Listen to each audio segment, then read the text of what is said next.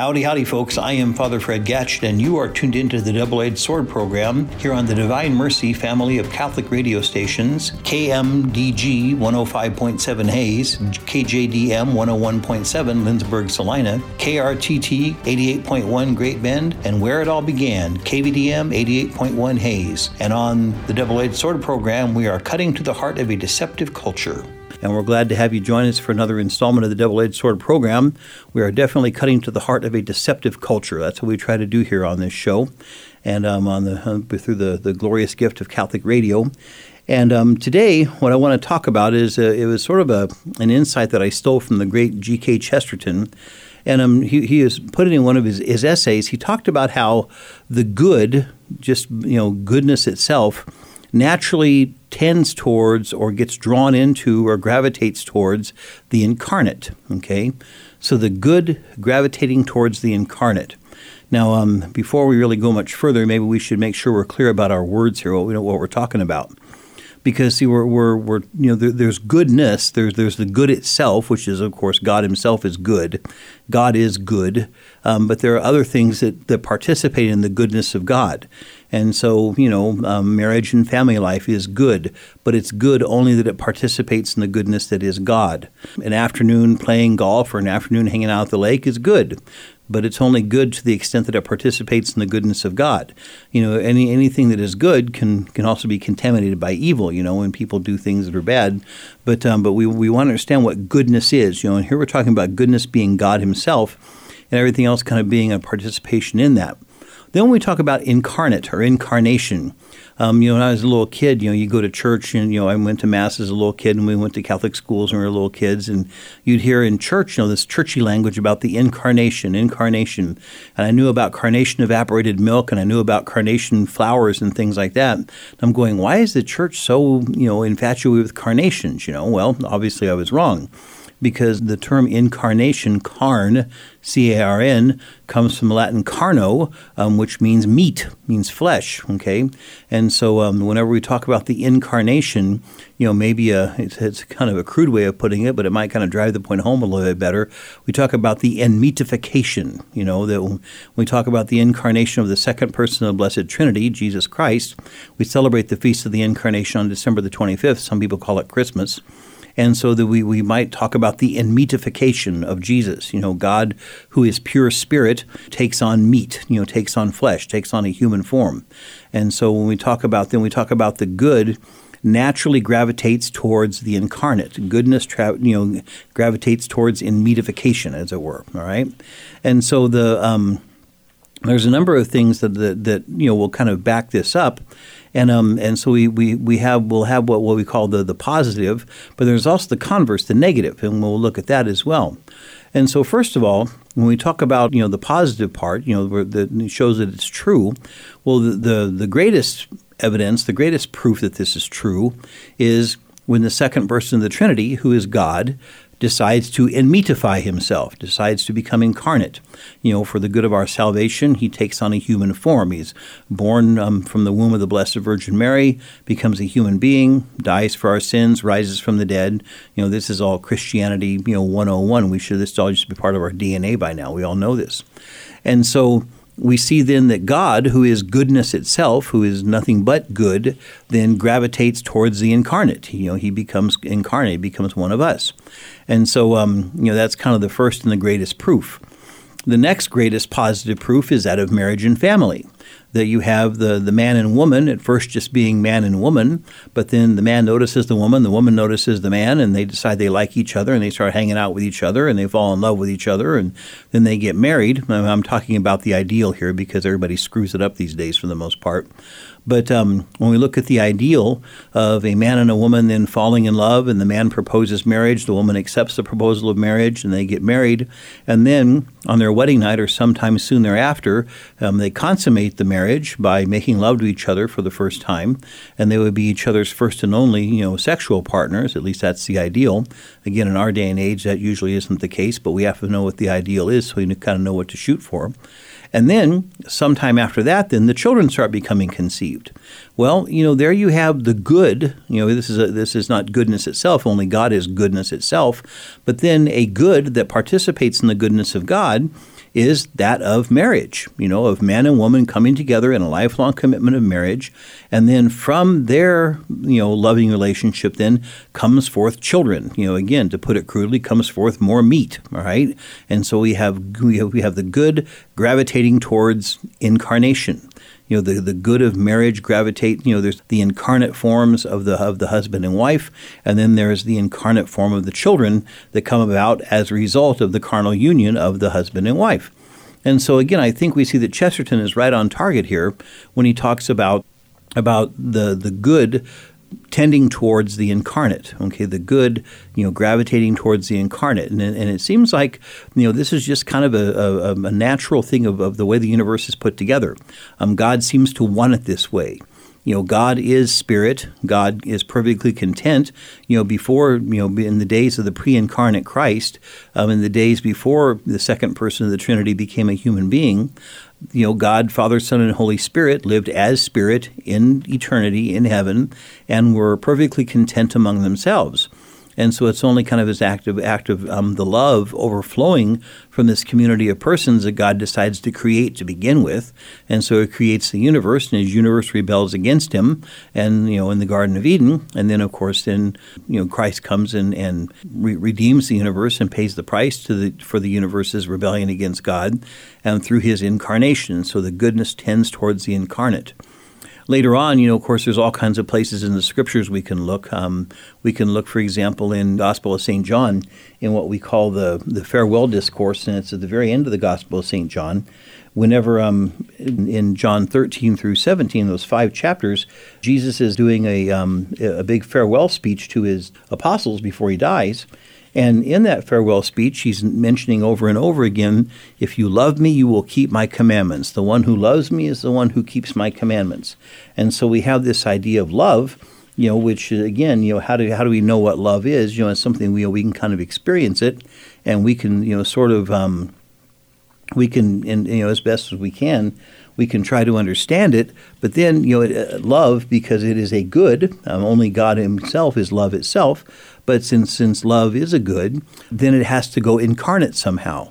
And so then how does love become incarnate? Love becomes incarnate by our actions. And so Jesus says, if you love me, you will keep my commandments. By loving Christ, you know, we do what he tells us to do.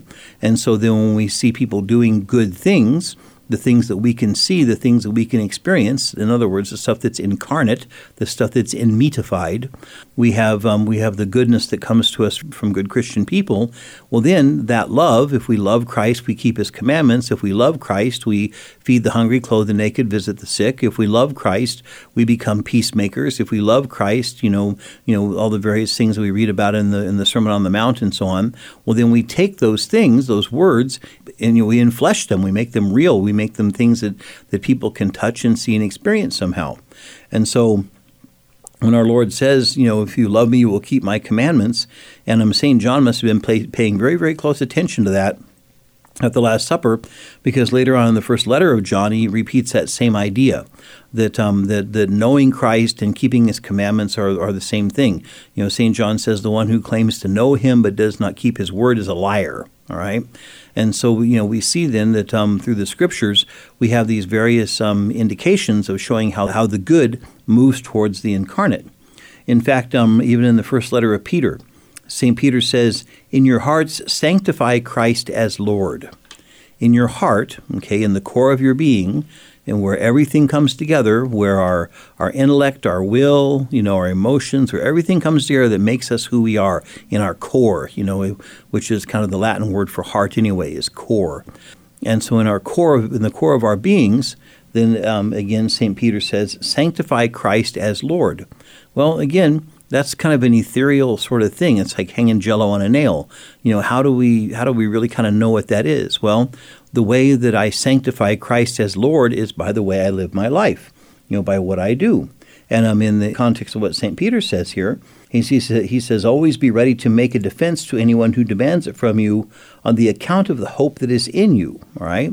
And so, again, what, what's supposed to happen is as the good gravitate towards the incarnate, as we sanctify Christ as Lord in our hearts, well, if Christ is Lord, you know, I mean, again, it's one of these things that these phrases that gets used over and over again, but nobody really ever stops to kind of pick it apart to see what it means. You know, you see Jesus is Lord, you know, and you know, you'll see a, you know, someone have a bumper sticker, or you might see some billboard somewhere that says Jesus is Lord over Atlanta. Well, you know, or Jesus is Lord over Wichita or whatever.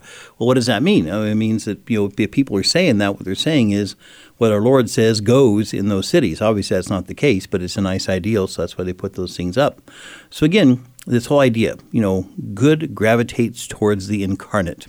Um, I think that that's um, really kind of worth looking at and you know worth kind of uh, mulling over a little bit, because if the if the what we say is if the positive is true, if we're going to say that well, good gravitates towards the incarnate, well then the the opposite, the negative, must also be true. And so, and, the negative is if good gravitates towards the incarnate, then evil does not gravitate towards the incarnate, or evil gravitates towards something that is not incarnate. You know, evil will gravitate towards, you know, smoke, towards nothingness, or something like that. And um, I think that, that that's really um, almost as interesting and almost as worthwhile to look at and to um, you know kind of dig into as is the positive of good gravitating towards, towards the incarnate. And um, one of the things that, uh, that I want to look at in that regard, this is one of these things that kind of, you see these things kind of pop up all the time. And this one I went ahead and printed off. There's a little thing that come up on the internet.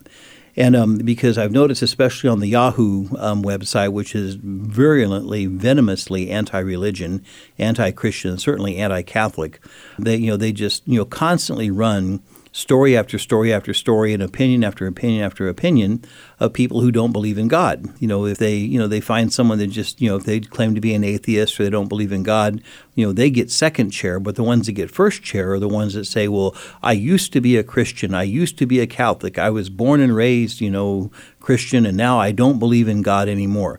Those people get run to the front of the line. And what I have here in front of me is a, is a little, it's a kind of a short little thing written by a guy named Anders Anderson in the International Business Times from Saturday, May 20th, all right, of, of 2017.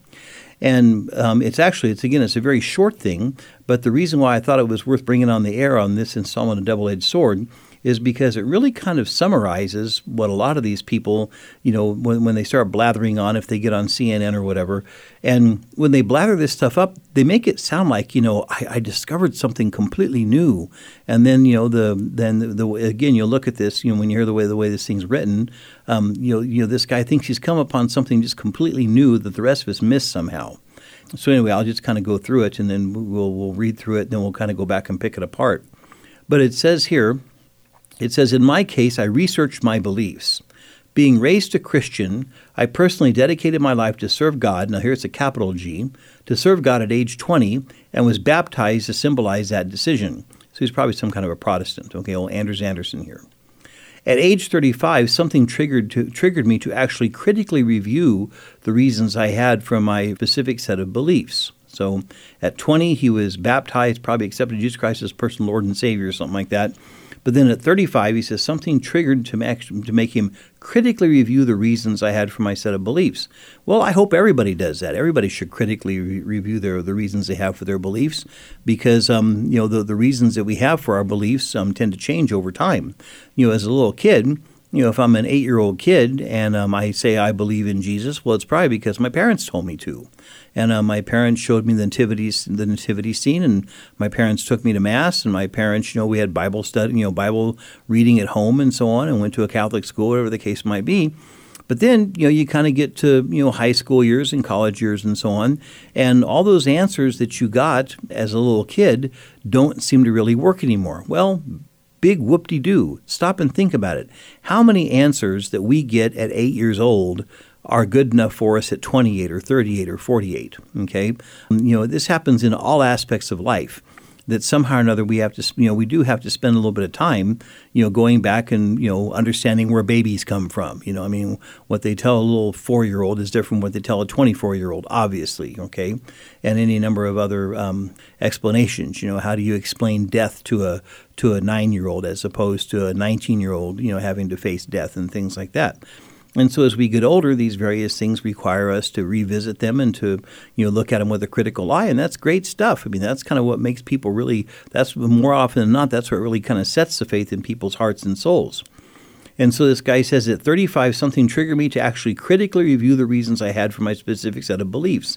And he's got a set of bullet points here. The first one is, what reasons do I have to believe that any God, small g now, exists at all? Next one. What reason do I have to believe that the biblical, the biblical God, small g, Yahweh, exists? Could the same reasons be applied to support the existence of either any other entity? That is, aliens from a distant galaxy. That's always a good one. Then the next bullet point. What reasons do I have to believe the Bible has a divine source? In other words, why should I believe that the Bible is, you know, divinely inspired by God?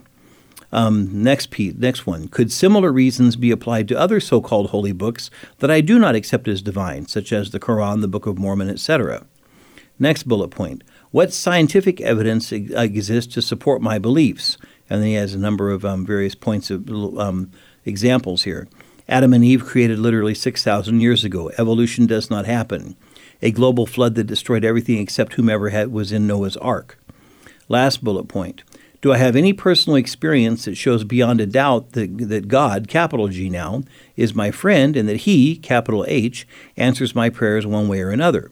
After researching all these questions in depth, I realize I have zero reasons to believe the God, now small g again, the God I worshiped actually exists. Quite the opposite, all the, all the evidence seems to indicate that the biblical God does not exist at all. I also researched a very much in depth history, scandals, teachings, and practices of my brand of Christianity to see if my religion could not really be divinely appointed as one true religion. Guess what? They're not. And since I only believe in one God, the disappearance of my belief in him left me with belief in zero gods. And now, in boldface type, I am now an atheist, a result of critically reviewing my own beliefs and, as far as I can tell, a very similar path was traveled by a large number of previously religious people who are now atheists. Okay, so again, this person thinks they've stumbled across, you know, stumbled you know, on, on some great wisdom here that everybody else seems to have missed. You know, and uh, my, my guess is old Anders Anderson, you know, if you were to, you know, take his little method, this path that he went through, and you go up to any other schmo on the street and say, well, you know, what reasons do you have to believe that God, that any God exists at all? What reasons do you have that the biblical God Yahweh exists? You know, and so on. And you know, I think he thinks that if you ask these questions of any rational person, they will say, "Well, by gum, you're right." You know, well, the problem with Anders Anderson and all the other people like him is that they, they again they seem to think that they've stumbled upon some some missing wisdom here that the rest of us somehow or another just it got biased somehow. And so those of us then who do have faith, those who do believe in God, according to people like Anders Anderson, you know we're simpletons you know we, we don't we don't know how to think for ourselves. We use religion as a crutch you know and things like that. Well again I, I think if we go back and we look at our example or look at our paradigm that we showed in the first part of the broadcast here of good moving towards incarnation. Well, if good moving towards incarnation is true, and I think we've shown it to be true um, by the fact that good God Himself became incarnate, and that in marriage and family, that's very much a, a carnal deal um, by which you know children are brought into the world and things like that, and then you know making making incarnate the teachings of Jesus by um, putting His words into action. If we love Him, we keep His commands. Well, then the opposite must necessarily also be true. If the positive is true, the negative must also be true. And so, if the positive, good tends towards incarnation, then the, the negative must also be true. Evil either does not tend towards incarnation or evil tends towards whatever the opposite of, of incarnation is. Evil tends towards, you know, obliteration. Evil, evil tends towards um, being annihilated, towards annihilation, towards, you know, again, just kind of disappearing in a puff of smoke. And um, this is what I thought, what I think is really kind of worth looking at, especially in the light of this guy. Again, I don't want to pick old on Anders Anders Anderson too bad, because again, you see this stuff in the in the news all the time, and I just downloaded his and printed his off because it was. Um, um, it, it, was, it was pretty succinct, and he just kind of hits all the same points everybody else hits. And so when you look at various things, like when they want to show, when they want to throw up things like, um, you know, why, you know, what evidence is there to support my beliefs that Adam and Eve were created literally 6,000 years ago? Evolution does not happen, a global flood, and things like that. Again, one of the things that I've been very careful to point out in previous installments of Double Edged Sword and also just in teaching and preaching and so on do not let your opponent tell you what you believe. Okay? And that's what these guys do, and they're pretty good at it. Is they will come up and they say, "Well, you believe that Adam and Eve were created six thousand years ago. You believe that um, that that evolution does not happen, and so on." Well, again, I don't know who this guy's talking to, but he's not talking to the Catholic Church, all right? Because in, in Catholic biblical scholarship and so on, you know, we, we look at the at actually the first eleven chapters of the book of Genesis, which include Adam and Eve, Noah and the flood, the Tower of Babel, and so on and we call that prehistory. Okay, and what the first eleven chapters of Genesis are trying to teach us, using a form of writing called poetic narrative, is Genesis kind of is just you know the, the first eleven chapters are kind of setting the stage and explaining to us how we got to where we are. All right, you know one of the things that that um, that I will not um, budge one inch on is somehow or another God created the universe, whether you want to call it through the Big Bang or you know whatever it is you want to call it, but the, the universe had a beginning and um, and be- before the beginning of the universe, there was no universe. And and, before, again, as we say in the in the go- in the prologue of the Gospel of Saint John, in the beginning was the Word, and the Word was with God, and the Word was God, and through Him all things came into being, and apart from Him nothing came to be. All right, and so. In you know we, we know again you know, I'm I'm prepared to argue that the, the universe is created by God. It's opponents like Anders Anderson that come up and say, "Well, you believe that um, that God created the world six thousand years ago." It's like, well, no, I don't. I don't believe that at all. And you know, because again, a um, literalist or a fundamentalist interpretation of Scripture that some fundamentalist Christians do, you know, they'll say that you know the world was created six thousand years ago and so on, and um, and they kind of have their kooky reasons for that.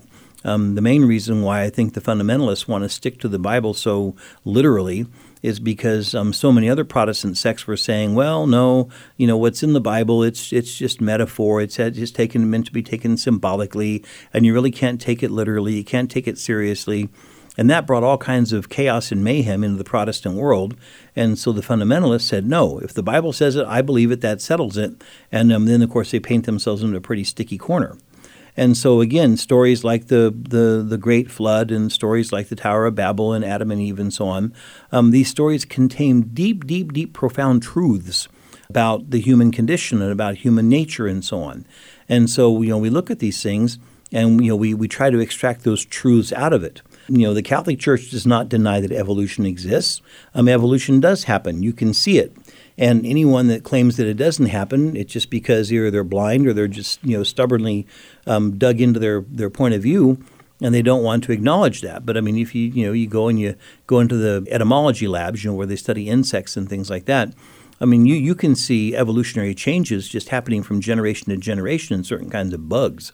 And so um, to deny that evolution takes place, you just can't do that. Where the Catholic Church, and where, again, any informed Catholic would have difficulty with evolution is um, you know that species and that organisms change over time is just a fact of life. You can't really get around that. But on the other hand, though, that when when this goes then to the extreme of saying, well, you know, there is no God, there is no reason behind the universe, um, everything just kind of turned out the way it did, just kind of as a you know a, a happy you know happenstance. It was just kind of sort of you know total coincidence that the you know the organic molecules that came together to form us did so in such a way that they made us with ten toes and ten fingers and two eyes and a, a liver and a set of kidneys you know things like that. You know that's what people will say. They'll say we're just here just kind of as a happy accident of evolution, and um, that's certainly not true. Um, that there has to be when you when you look at something as complicated as even just one cell in our bodies to say nothing of entire systems, you know, how our, our endocrine system and our circulatory system and our respiratory system and our digestive system and our reproductive system and nervous system, you know, the way these things work and how they all work together, Um, there, it is just totally unreasonable to believe that that came about as just a as a fluke of evolution. All right, um, that, that somehow or other this is just going to happen, you know, because you know a zillion other attempts were made before, and this one just kind of happened to stick. Um, I just don't see how any reasonable person can believe that. And so again, this person is throwing this stuff, stuff up in our face and saying, you know, how can you possibly believe this? Well, you know, again, in the, in the, in the second part of the program, you know, we, we've shown how the, the, the, the positive or the, you know, the, the affirmative that good gravitates towards incarnation, we've kind of shown how that's true. And we've kind of begun, we, have looked at it kind of just a, a, laundry list of reasons here why people, you know, sort of think they, they're kind of flocking to atheism um, by this guy named Anders Anderson. And again, I'm not really picking on him so much, but he did put his name to the thing that he wrote. But the thing that he wrote is not really original. I mean, there's lots of other people that have said basically the same thing. And again, I just picked this one off the internet because it happened to be the one that was on today, and, and it's pretty succinct.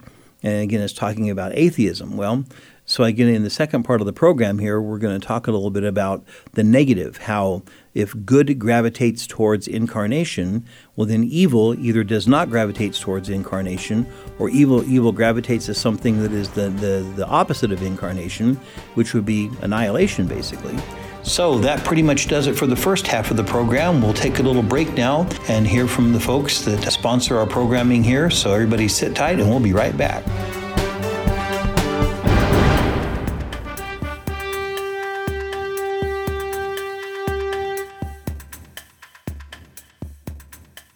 Hey, gang, we are back, and I am Father Fred Gatschet, the Vicar General for the Diocese of Salina. I'm the rector of Sacred Heart Cathedral in Salina, Kansas, and also part time religion teacher at Sacred Heart High School, also here in Salina, where I teach sophomores Old and New Testament. And you are tuned into the Double Edged Sword program here on the fine family of Divine Mercy Catholic radio stations KMDG 105.7 Hays, KJDM 101.7 Lindsborg, Salina, KRTT 88.1 Great Bend and KVDM 88.1 Hays. And on the Double Edged Sword program, we're cutting to the heart of a deceptive culture.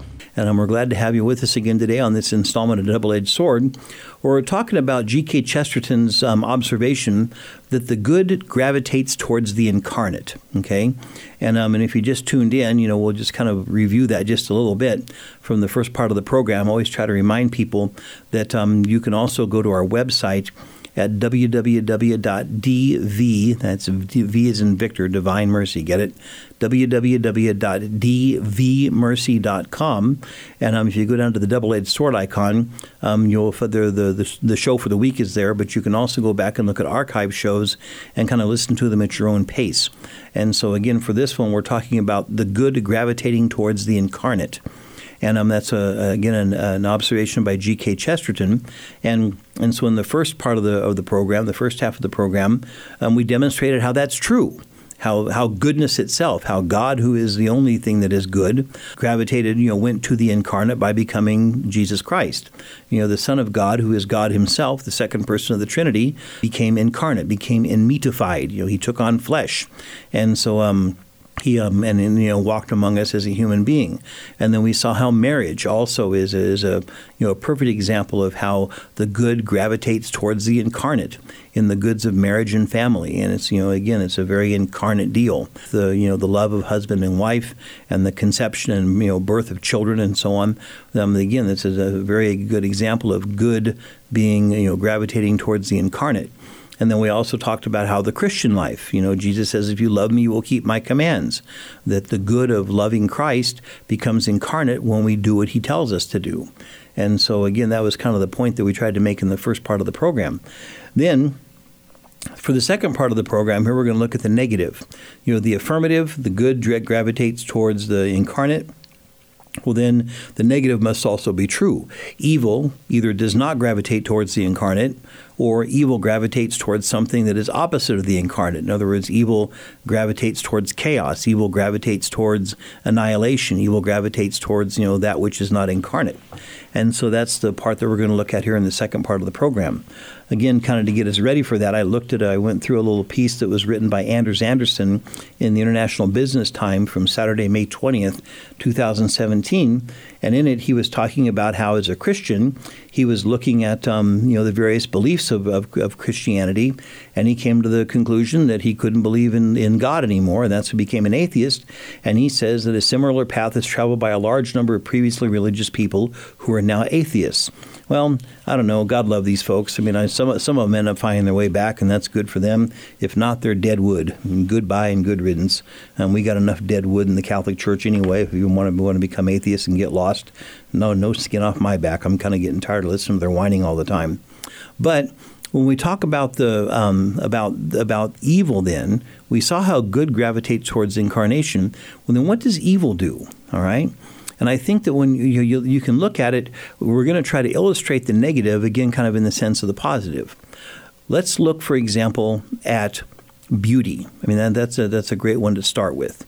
That you, you have someone that has an idea of beauty in their head, they have an idea of good, an idea of beauty. And so maybe it's Mozart or maybe it's Bach, or maybe it's Beethoven, you know. And, and when you look at the beautiful pieces of music they have written, that are some of them are just you know, alleluias and stuff like that, written for the you know for the praise of God. Some of them are mass settings. A lot of them are mass settings. Bach and Beethoven both wrote a lot of mass settings. Uh, Mozart did too, and there's of course there's Mozart's beautiful Requiem, you know, the funeral um, music that he wrote and so on. And so here you have something that's very beautiful, something that's very good swimming around in one of these guys' heads. And then what do they do? They write the, the score out on paper, and then the musicians come together and they play it. And so then something that was good in somebody's head becomes incarnate in the music that's played. Okay? Or imagine something, uh, you know, a thing of beauty, you know, like a painting. Okay, and this is all again for kind of total transparency here. This is all coming from a guy. All I can play is a CD player, and I can barely draw stick people. Um, when it comes to musical and artistic talent, I have none, zippo, nada, and so that's one of the reasons why I tend to admire people that do. And so I don't know if you've ever seen before, if you just kind of go on the internet and type in Rembrandt and prodigal son, you know, um, Rembrandt's image of the prodigal son returning. I think it's in a in a museum in Russia somewhere, and it's giant. I think it's like a four by eight, a four by four by eight foot um, painting that he made, and and you look at it and you can just see the you know the the you know the the emotion of the return of the prodigal son. You know, he comes back and his hair's all fallen out, probably because he's been eaten by lice. You know, his his shoes are dangling off of his feet because they're all worn out, and the father is you know embracing him and holding him back, and the elder brother is kind of standing in the background with his look of disgust on his face, like you know what's this bozo doing back, and so you know, Rembrandt, you know, tried his best. You know, he read the story of the prodigal son in the Gospels, and then he decided, well, I'm going to try to, I'm going to try to summarize all, I'm going to try to capture all that and put it in a painting. He didn't capture all of it, but he sure got quite a bit of it. And when you look at that, you're just kind of going, wow, this is something else. Because again, the good you know the the gospel story from the Gospel of Saint Luke, and then the fertile mind and the and the talent of Rembrandt, and he puts this scene together, and, and, and then it becomes incarnate in something that's very beautiful. Okay, now, so I think you know we've all had you know we all kind of know what that means. We all know we all have an experience of what that's like when you know something good becomes incarnate in the sense of something that's beautiful, whether it's beautiful music, a beautiful painting, a beautiful church, a beautiful stained glass window, you know things like that. Now, ask yourself this question we have all kinds of examples of you know things of beauty that have been made basically that have been motivated by people of faith. All right, and I think that's one of the arguments you can have. You know, when when when when um, old Anders Andersen says, "What reasons do I have to believe that any God exists at all?" I think one of the arguments you can make is the argument from beauty that there is such a thing as beauty and that we believe in beauty. And when you look at the atheistic communists, they deny that beauty exists. In fact, they they they they intentionally deliberately make ugly things and call it art. And you know, again, any reasonable person is going to look at that and go, "That sure is ugly." But then you know, you got the atheistic communists going, "Oh no, this is beautiful because we say so," and and because again, they're taking beauty and turning it on its head. And so, you know, the, the, the, the main point I want to get to, and then we're going to expand on this a little bit, is look at the at the things of beauty that come about because of people of faith. Okay, look at the things of beauty that come about precisely because the person making the thing of beauty is a person of faith. And the examples are just too numerous to be counted. You know, concertos, mass settings, paintings, sculptures, you know, Michelangelo, the Sistine Chapel, on and on and on. Okay, now, how many things of beauty have come about from atheists precisely because of their atheism. Okay? How many things of beauty have come about you know, from from atheists, from agnostics, you know, from Satanists and so on. You know, you look at these people that that that our contemporary culture is holding up as being, oh, these people are cutting edge. You know, they've they've found what the rest of us have lost. They have figured out, you know, what these stupid Christians, you know, what got got past them for all these centuries. All right. And so again, I, again, I call this the argument from beauty. And then you know, look at again, if goodness becomes incarnate, well, then evil, you know, the evil that's espoused by the Satanists and by the atheists and so on, um, it gravitates towards what? I would just say it gravitates kind of towards nothingness. It gravitates towards oblivion because you know the, there there may be artists out there who are atheists who paint a nice bowl of fruit you know, there may be an atheist out there that's got a tremendous amount of artistic talent, and they can paint a nice landscape or a seascape or something, or you know, they can paint a you know a portrait of someone that looks like a photograph. You know, it's so good. But the thing of it is, you know, they can do that, and they are an atheist. But does their ability to do that come because they are an atheist? Okay? Does the beauty of whatever it is they make come about precisely because of their atheism? Or again, if you have someone who's a Satanist, you know, that's kind of what Chesterton talks about as a Satanist. You know, if you have someone who's a Satanist, and um, and maybe this person again, if it, you know, Satanists are just kind of messed up people, you know, but just because someone's messed up doesn't mean they have no talent. And so you may have someone who's a Satanist who can, you know, maybe they can carve sculptures, or maybe they can paint, or maybe they can make music or whatever, you know. But the thing of it is, I have yet to see, you know, a piece of architecture a piece of, of, of, art. I have yet to hear music. I have yet to read poetry. Not that I'm much into poetry, but you know it's out there, and that that is written or that is, that is created or that is, that is that is manufactured or made or whatever by an atheist or by a Satanist or something like that, and and go, wow, you know that is a beautiful piece of atheistic art. That's a beautiful piece. Of, that's a beautiful piece of Satanistic music. You know, I, you know, you just don't see these people making things of beauty. And I think that that's one, one of the one of the ways that you know it really kind of it really kind of reinforces what Chesterton says is that the good gravitate towards the incarnate. Well, the evil gravitates towards nothing, which I think just you know reinforces what, what Chesterton says. One of my favorite parts of Scripture, of course, everybody always says they have their favorite their favorite part of Scripture, and I guess before too long I end up saying I like all of it. But there's a, there's a piece here from St. Paul's letter to the Philippians in chapter 4, verse 8. Okay? And again, you know, this really kind of dovetails with what, what um, Chesterton says about the good gravitating towards the incarnate. And it's the very end of, of the letter to the Philippians, and at the end of, of St. Paul's, all of St. Paul's letters, he kind of gives some parting words of advice and everything. And so he says here, Finally, beloved, um, Philippians chapter 4, verse 8, if you want to look it up, verses 8 through 9. Finally, beloved, whatever is true, whatever is honorable, whatever is just, whatever is pure, whatever is pleasing, whatever is commendable, if there is any excellence, if there is anything worthy of praise, think about these things. Okay? That's just chapter 4, verse 8. I'm going to go through that again and listen to these words that St. Paul uses. He says, Finally, beloved, whatever is true. And see, again, as Christians, we're going to have a common consensus of kind of what true is, right? We're not going to be like the, you know, the atheistic crowd that says, well, you know, true for you, true for me, you know, to quote the infamous Pontius Pilate, what is truth? Whatever is honorable. Well, again, in our times, who would who would dare to say that such and such a thing is honorable? Um, I remember a while back, old Nancy Pelosi, you know, the the senator from San Francisco. Um, she was commenting on the on the wall that President Trump wants to build for the southern border. Um, I'm not going to argue for or against the wall here, but I thought what was interesting was that Pelosi gets up and says the wall is immoral. And I'm going, you know, here's a gal who believes in sodomy. She believes in ripping unborn babies out of their mother's wombs you know, what is her basis for telling us what moral is?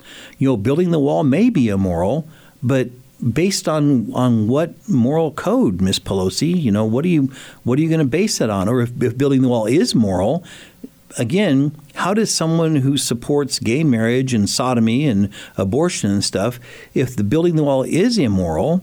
Um, uh, how, do, how does someone like you tell us, you know, start lecturing us on morality? I don't get that. But St. Paul says, whatever is honorable, Okay? And so we have to have a common consensus of what honorable is. Whatever is just, that is say whatever is fair, whatever is, you know, is is, you know, not just legal, but you know, laws that are that are just laws that make sense. Whatever is pure. Um, purity is something we don't think about anymore. Whatever is pleasing, whatever is beautiful, whatever is commendable, whatever you know, people do things when we say, "Hey, you did a good thing there. That's a good job. Keep doing that." If there is any excellence, in other words, we have to excel. You know, this is something that um, that um, is really has been sort of you know blown out of the water by the cult of self-esteem. You know, it used to be if you had some you know individual, usually a kid, that you know they, they couldn't you know do a layup or they couldn't shag a fly ball or they couldn't figure out how to you know factor their algebra equations or something like that. And to, what we would do is we would say, okay, well we're going to work with you extra hard on this until you master this skill. And then once they could do it, once they mastered that skill, they would feel pretty good about themselves. You know, the old self-esteem, right? But the way you achieve self-esteem was by first achieving excellence. Now what do we say? We go, well, you know, you tried, here's your trophy. You tried, that's all that's important. You know, you you try. We want you to have high self-esteem. So even though you failed miserably, you tried and so you you tried so you succeeded. And, um, and, and but St. Paul says, no, if there is any excellence, if there is anything worthy of praise, think about these things. Keep on doing the things that you have learned and received and heard and seen in me, and the God of peace will be with you. And so, again, I think we look at those things, we look at those great words that St. Paul throws out at us here when he talks about true, honorable, just, pure, pleasing, commendable, excellent, worthy of praise. You know, think about these things. These are the things to think about because they gravitate ultimately towards incarnation. They become real. They become things that we can that we can touch and that we can experience and so on. And I think again, when you when you look at what St. Paul is saying and you compare that to what the atheists have to offer us, I think any reasonable person would say, "Sorry, atheists, you know, you don't really bring anything to the table here. You know, you don't really bring anything to me that I haven't already got as a believer. And in fact, you know, again, this is one of the things that um, one of these sophistries that gets thrown around, and everybody thinks that it's great wisdom. You know, when people say, "Oh, you know, all religion does is bring war into the world, and you know, all the great conflicts the world are all because of religion." Well, that's not true um, when you look at the great conflicts of the world, especially from the 19th and 20th centuries, they've been brought about because of atheists. Joseph Stalin, Adolf Hitler, Mao Zedong, you know, the disasters in communist Russia, communist China, um, in Southeast Asia, and the Cambodian killing fields, you know, the Khmer Rouge, and, you know, all these people, they were all atheists, you know, and, and you know, atheism has, has brought more misery and more suffering into the world than anything has. And even when atheism is trying to do something good, I mean, they might put up a university, they might put up a hospital or something like that. But even so, you know, what good comes out of it? You know, I, I will pit the, you know, people, you know, the, the again, one of the things that old um, what's his name here that Anderson Anders talks about in his I mean his critique against against Christianity is when he talks about how you know how he went through the history of Christianity and so on, and he talks about oh you know the scandals and all these kind of things you know the the, the history the in depth history the scandals the teachings and practices of my brand of Christianity. Well, you know the thing of it is where wherever you're going to have human beings, you're going to have imperfections, you're going to have scandals. The difference is is that in Christian land, when a Christian gets caught red handed doing something wrong, they kind of have to go, well, you know, you got me because my belief system doesn't back that up. But when you catch an atheist doing something wrong, they go, so. And so I think that, you know, that's kind of the, the difference we have to look at. And so I think that one of the things that I would kind of challenge you to is look and see, just look around and see if you can't find more examples in your life. Because once you develop an eye for it, you're going to see it all over the place of the good gravitating towards and moving towards the incarnate. And I think that um, when you, you know, everything from family life to beautiful music to beautiful art and things like that, you know, the good has gravitated towards the incarnate. On the other hand, when you look at, at the evil um, that is proposed primarily by the atheists and so on, they really don't have a whole lot to show for their efforts. Again, I do. I have yet to see any you know beautiful piece of art that came about because of atheism. Again, there may be an atheist who's a good artist, but I I don't see his or her atheism you know generating beauty. You may have an atheist who's a brilliant musician. Well, good for him or her. But I don't see any beautiful music being composed and created by this person because of their atheism. I do see, you know, you know, talented people creating beautiful things because of their Christian faith, because they're taking good and making it become incarnate. And I think that those things are really kind of worth looking at and, and studying a little bit. So that pretty much wraps it up for this installment of Double Edged Sword. Thanks again for tuning in. Just want to remind you to visit our website at dv, that's V as in Victor, d, www.dvmercy.com. Um, you can also call the station at 785 621 4110. If you go to our Divine Mercy website, there are archived installments of Double Edged Sword and also the One Body program, both of which are locally produced by our Catholic radio stations here in Divine Mercy Radio. And those are there for you to peruse and listen to at your leisure if you want to go pick up an older installment of one of those shows that you want to listen to again. Also, check out our donate button because um, there is where we depend on people's donations to keep us on the air and to keep the message going out to these Catholic airwaves. And so, again, we thank you for tuning in to this installment of Double Edged Sword here on Divine Mercy Radio. And we'll see you on the next time. Thanks for tuning in. Goodbye and God bless.